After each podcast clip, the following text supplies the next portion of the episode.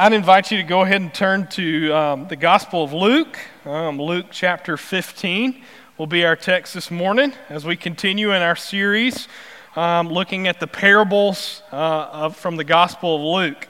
Um, we're in a series called Kingdom Secrets right now, um, and we are looking at select parables from the Gospel of Luke. And our effort in, uh, in looking at the parables of Jesus in the Gospel of Luke is uh, to uh, unfold and encourage uh, one another in the profound and in the simple, the eternal and revealed truths of God's kingdom that are set forth in the parables uh, for greater uh, um, dependency upon Jesus and to walk with greater obedience to Jesus. And so that's our series that we're walking through right now. And this morning we will be in the parable of the lost sheep and uh, the lost coin. Okay? Um, parables, as we've said every week, are great in the sense that Jesus subversively plants the truths of the kingdoms in our hearts in a, with a simplistic uh, teaching, and yet that has great depth to it to speak and confront um, the issues of our hearts, that his kingdom may reign in us, but it also encourages us in the truths of the gospel. And so this morning, uh, we're going to go ahead and enter into uh, the, the 15th chapter of Luke, and we'll read beginning in verse 1. Would you join me in reading God's word? Uh, now, the tax collectors and sinners were all drawing near to him. And the Pharisees and the scribes grumbled, saying, This man receives sinners and eats with them. And he told them a parable What man of you having a hundred sheep, if he's lost one of them, does not leave the 99 in the open country and go after the one that is lost until he finds it. And when he has found it, he lays it on his shoulders, rejoicing. And when he's come home, he calls together his friends and his neighbors, saying to them, Rejoice with me, for I've found my sheep that was lost. Just so, I tell you, there will be more joy in heaven over one sinner who repents than over 99 righteous persons who need no repentance. And he goes on to tell a second parable. Or, what woman, having 10 silver coins, if she loses one coin, does not light a lamp and sweep the house? And seek diligently until she finds it. And when she's found it, she calls together her friends and her neighbors, saying, Rejoice with me, for I have found the coin that I had lost. Just so, I tell you, there is joy before the angels of God over one sinner who repents. May God bless the reading and the hearing, the understanding, the applying and the obeying of His Word this morning, and may it be true in us today as well. Um, Luke is uh, uh, Luke's Gospel is a, a, book that is full of comparisons. Luke is trying to draw out several distinctions in uh, his account, and a lot of those uh, are found in some of the things he compares and contrasts. And so, throughout the parables, you've seen uh, Jesus Jesus's parables, and specifically, um, um, even in the narrative that Luke is giving us, uh, he is comparing and contrasting some persons, some ideas, and some uh, some standing. Here in this text, we will, ha- as we'll see in a minute, Luke is contrasting two types of people. He's contrasting the sinners and tax collectors, those who would be seen as marginal uh, in, in society in, in that day. And he is contrasting the religious leaders, the religious um, elites, if you will, um, the Pharisees. And so not only is he contrasting the two people, but he's contrasting the two responses. We see here the tax collectors are drawing near to Jesus, while the Pharisees and religious leaders are standing afar in unbelief, grumbling, even. And so the two responses here are one are hearing, the other are grumbling. And so grumbling, as we've dealt with here on a Sunday morning in a sermon uh, before, was a public expression of discontent. This is not kind of one of those like, you know, the lines at the gas station is a little bit longer than normal and you kind of grumble under your breath or you have to go to the DMV, you know, kind of thing. This isn't kind of one of those quiet, you know, venting of frustrations to yourself. This is a this is expressed discontent publicly and emphatically. Okay?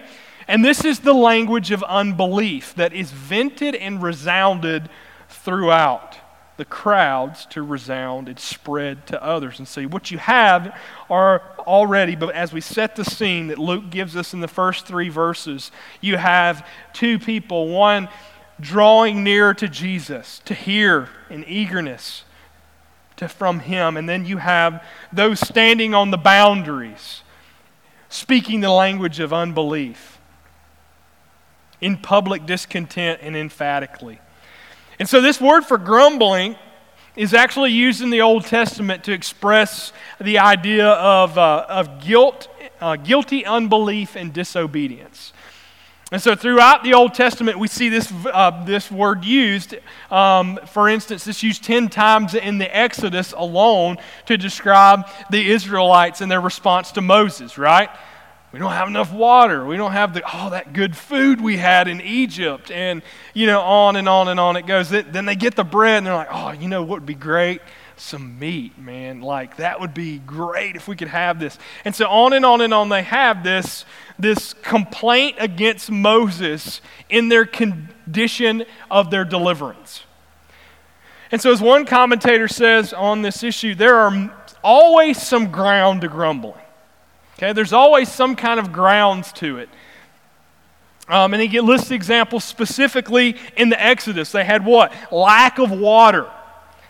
They had the, even the apparent unattainability of the promised land. 40 years they were there, right? Just kind of in limbo.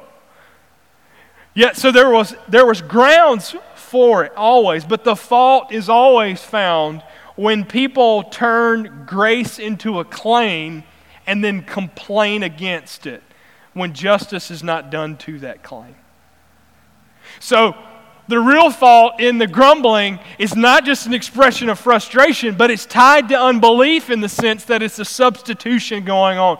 That there's God's expectations being, se- uh, being, being separated and, and, even, um, and even removed and, and exchanged for our own expectations. And so the root of the Pharisees' grumbling at the onset of even before we get into the parable that Jesus deals with is that they were substituting God's character with their own expectations. Broken people were entering the kingdom and coming to Jesus, but these people were too messy for their tastes. And so the point of Jesus' parable is this this is a joyous occasion for everyone. Get in on this welcome and join God in his rejoicing. Again, you see a contrast here Luke's making between the grumbling of the Pharisees and the religious people and the rejoicing of the God they claim to know. And yet they are themselves are not entering in. And so rather than rejoicing, being the language of God here and the language of faith, they were choosing the language of unbelief in their grumbling. So, from the onset, we see already Jesus speaking to the very heart of the Pharisees, where they, their hearts were missing the kingdom. So, anytime I come to a parable, I always want to, uh, Jesus is usually indirectly dealing directly with an issue. And so I always like to ask does the narrative set this up for us to know what, what is it Jesus is getting at here in his parable? What's he, what is he going for? And we see here, Jesus is, what he's going for here is the reason behind the grumbling of the Pharisees. And that is that he is receiving sinners and eating with them, but yet they are grumbling. There are two other occasions um, that this happens Luke chapter 5, and then also into chapter 7. You see the Pharisees coming to him um, and complaining that he's joined with uh, a woman of the city.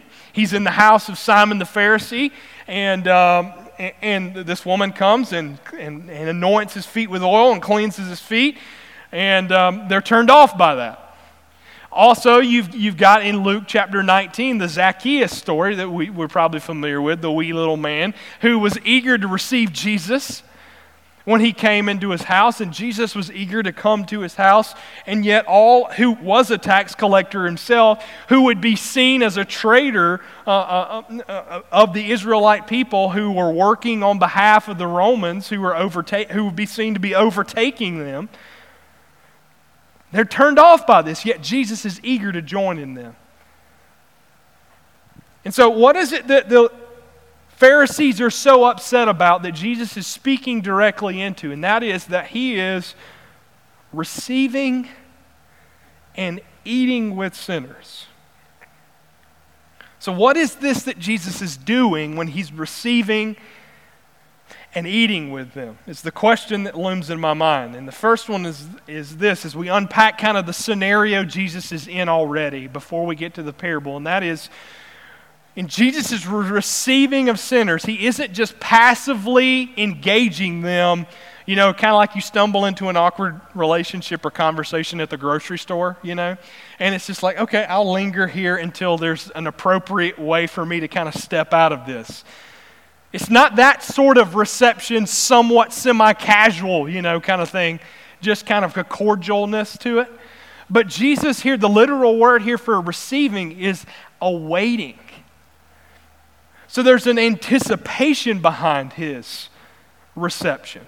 He actually is looking forward to joining with them. It's not just a, a cordialness here, he's desiring with eagerness to join with them, accepting them even as they are as sinners. And so Jesus here is pictured as a stationary one being acted upon. The wayward are drawn near to him, and he eagerly awaits their coming. You see, Jesus awaits the wayward and the messy with expectation, and then he welcomes them. He's eager for you to return. He looks forward to, as one literal translation could read. So get this the Pharisees knew, uh, they, they were kind of in the grapevine, right? They knew the reputations of all the people. They kind of knew everybody's junk, right? They knew the skeletons in the closet, right?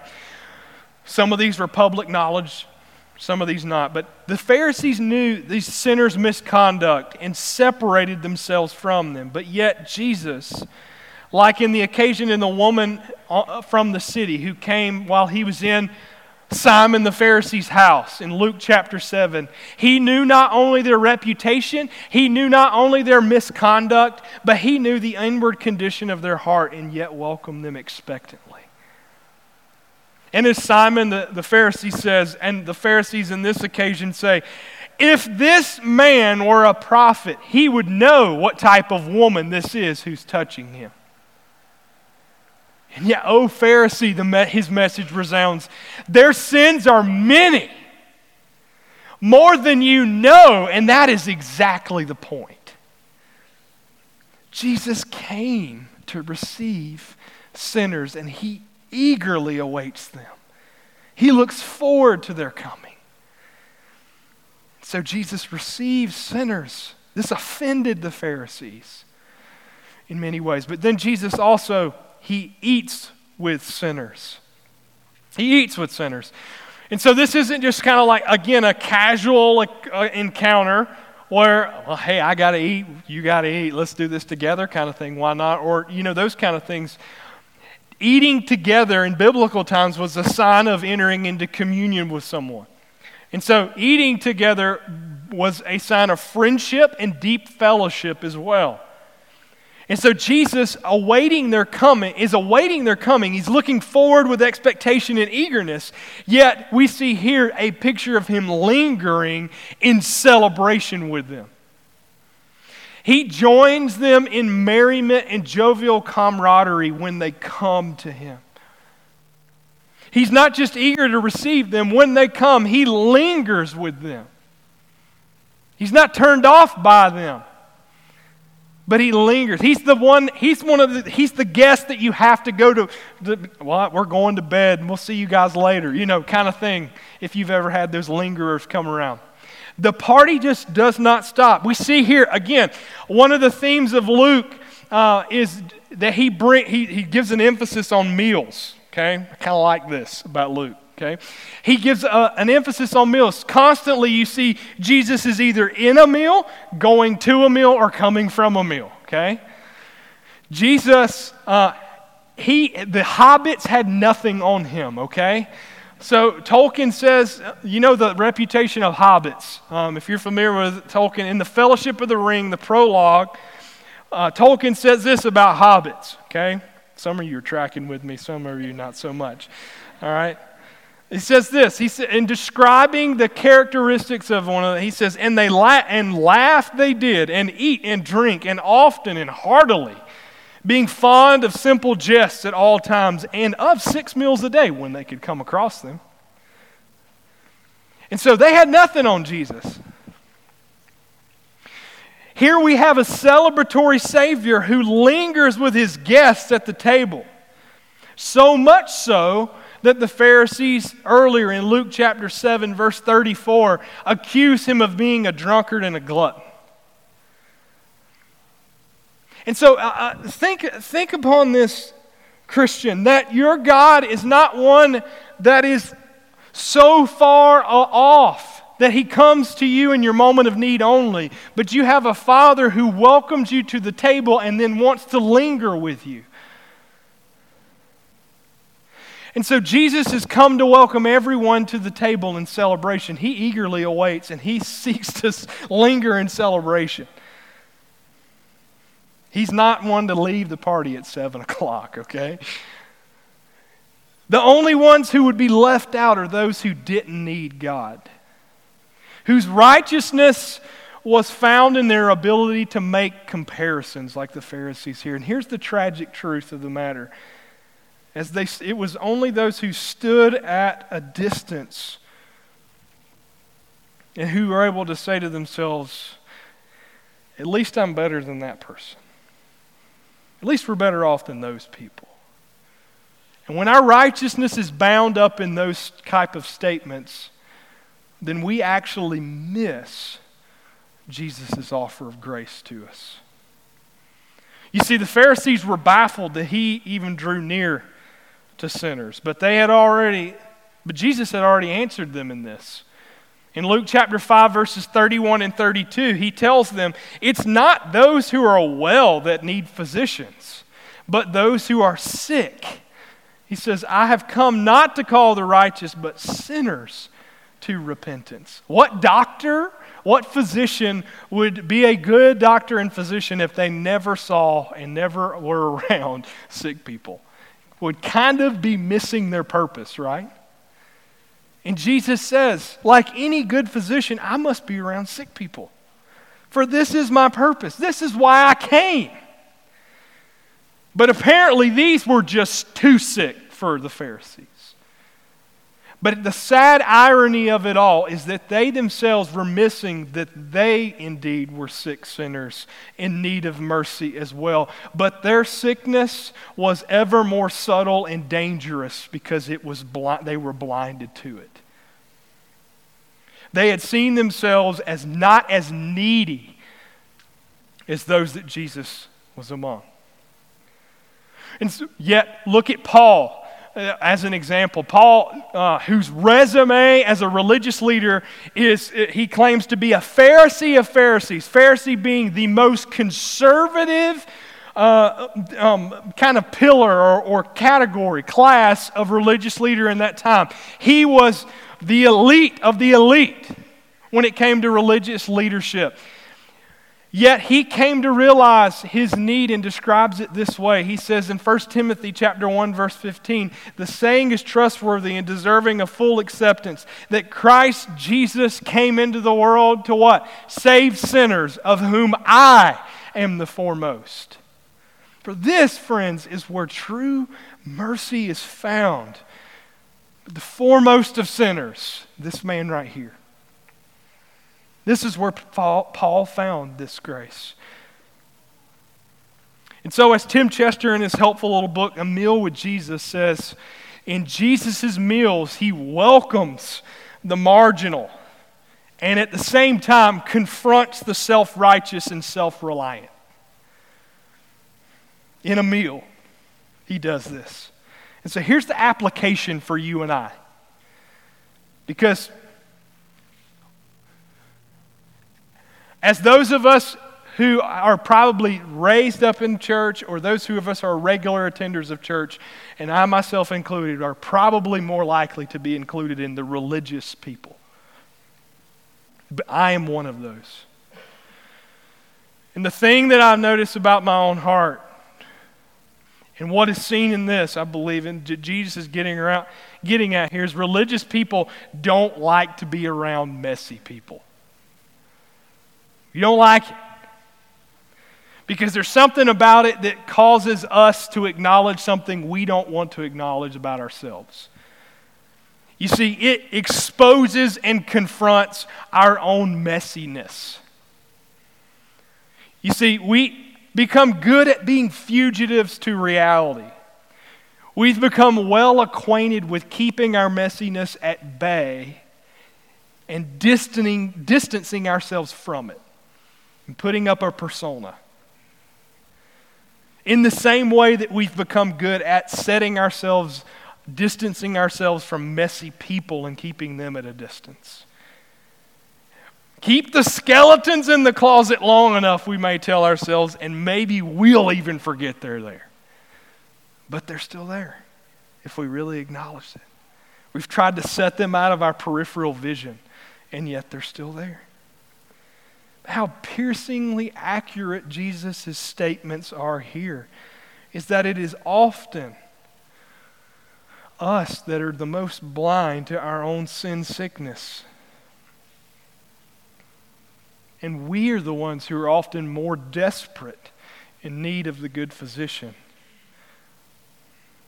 while we sit and watch others come receive it with joy. And so Jesus then changes to interrogate the offended parties. Jesus is the master at dealing with uh, conflict, right? Instead of dealing with it directly, he indirectly deals with it directly. Well, let me tell you a story, he says, right? And he's, he's masterful at this. And here's what he wants to say He says, I've come to seek and save the lost. That's my whole purpose. And the, the, the point of the parable that he gives is this What owner, if they were to lose something, doesn't strive that it might be found? There is more rejoicing, he says, over the thing being found, the recovery of the lost, than the found. And so I want to give you two pictures uh, of these two parables that Jesus tells that give us a picture of the salvation of the lost. And they illustrate to us how it is that Jesus cares for sinners. How is it that Jesus is a friend to sinners in this case? And the first one is found in the very first parable, the parable of the lost sheep. And that is this uh, Jesus giving special attention to this that God takes care of all, but gives particular care to the lost. He gives particular care to the lost, He gives tender care to the lost. Noticed, notice in this passage his intentionality and his tenderness. We note we find that the sheep are not representative of just literal sheep. This is not a literal story, but it is a, it is a parable. Again, right? It's illustrating something else. The sheep stand for something. And later on, he goes on to explain in verse 7 that these are, the sheep are sinners who have re- been joined into his flock. The one sheep is the straying sheep, the sin, sinner. And Jesus is the good shepherd who goes out to tenderly bring in the wayward. But notice the shepherd's mindfulness here. He is mindful of the missing one in the midst of all of the flock that he has responsibility over. And he goes after it in persistence and tender care. And so the shepherd tenderly cares for his sheep, taking it up on his shoulders and carrying it out and rejoicing all the while. And then what? He throws a party, he throws a celebration. So here's the, here's the truth of this for us today is that God has all this responsibility of upholding the universe and everything else, and yet in the midst of the responsibility of caring for the masses, He is mindful of you wherever you might be. In your wandering, in your despair, your anxieties, wherever you may be, He is mindful of you. Perhaps even in the religious leaders who, again, the sad irony of the fact that they were, He was more mindful of, of where they were, their own condition, than they were. They were seeking to push that aside. He's mindful of wherever you are. He's not too occupied with the many to take notice of you, the one, and I.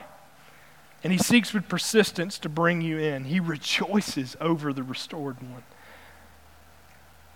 And so, as Isaiah chapter 53, verse 6 says, to identify the true nature of the sheep, it says this We are all like sheep we all, like sheep, have gone astray, for we have turned every one to our own way.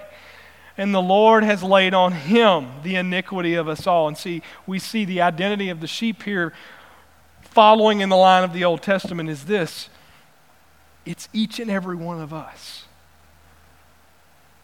Turning after our own way and turning away from the Lord. And yet, Jesus is the Lamb of God who came and gave his life to save the sheep and to cleanse us from sin.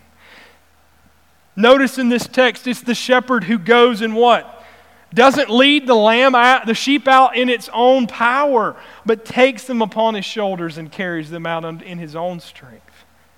This is what Jesus did when he came to give his life to carry us, to rescue us, to cleanse us from sin. But notice also, Jesus is the good shepherd who seeks the lost sheep. He goes off to find the one. Ezekiel chapter 34, verses 11 through 12 describe this. For thus says the Lord God, Behold, I, I myself, Triple reference there to pronoun, right? Me, hey, just in case you missed it, I'm going to come. God in the flesh. I will come to search for my sheep and I will seek them out. And as a shepherd seeks out his flock when he's among his sheep that have been scattered, so will I seek out my sheep, and I will rescue them from all the places where they've been scattered on a day of cloud and thick darkness. You see, this shepherd is not just the one who came to give his life that forgiveness might be found, but he is God himself who's come as the good shepherd to seek and save the lost. And so, in the same image that we have of Jesus lingering at the table with restored sinners and outcasts, here all of heaven now joins in God's rejoicing over the one repentant sinner who comes in. Here, God invites us to join him in his joy. He not only welcomes you to the table, but lingers with you as a beloved one. Yet it is only the self reliant and the religious who stand on the edge of the party, never entering in. People watching and playing the game of comparisons is more of the standard of their righteousness.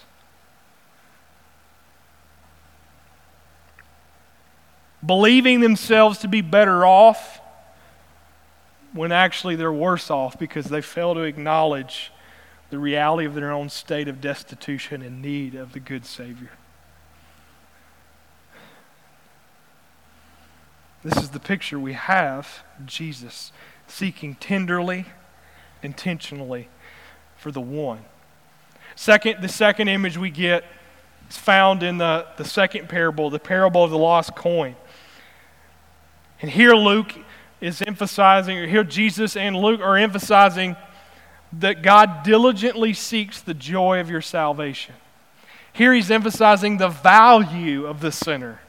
In the first parable, he's emphasizing the method at which he's mindful of the sinner. But here we, here we see how diligent he is to seek out the sinner, to seek out the lost.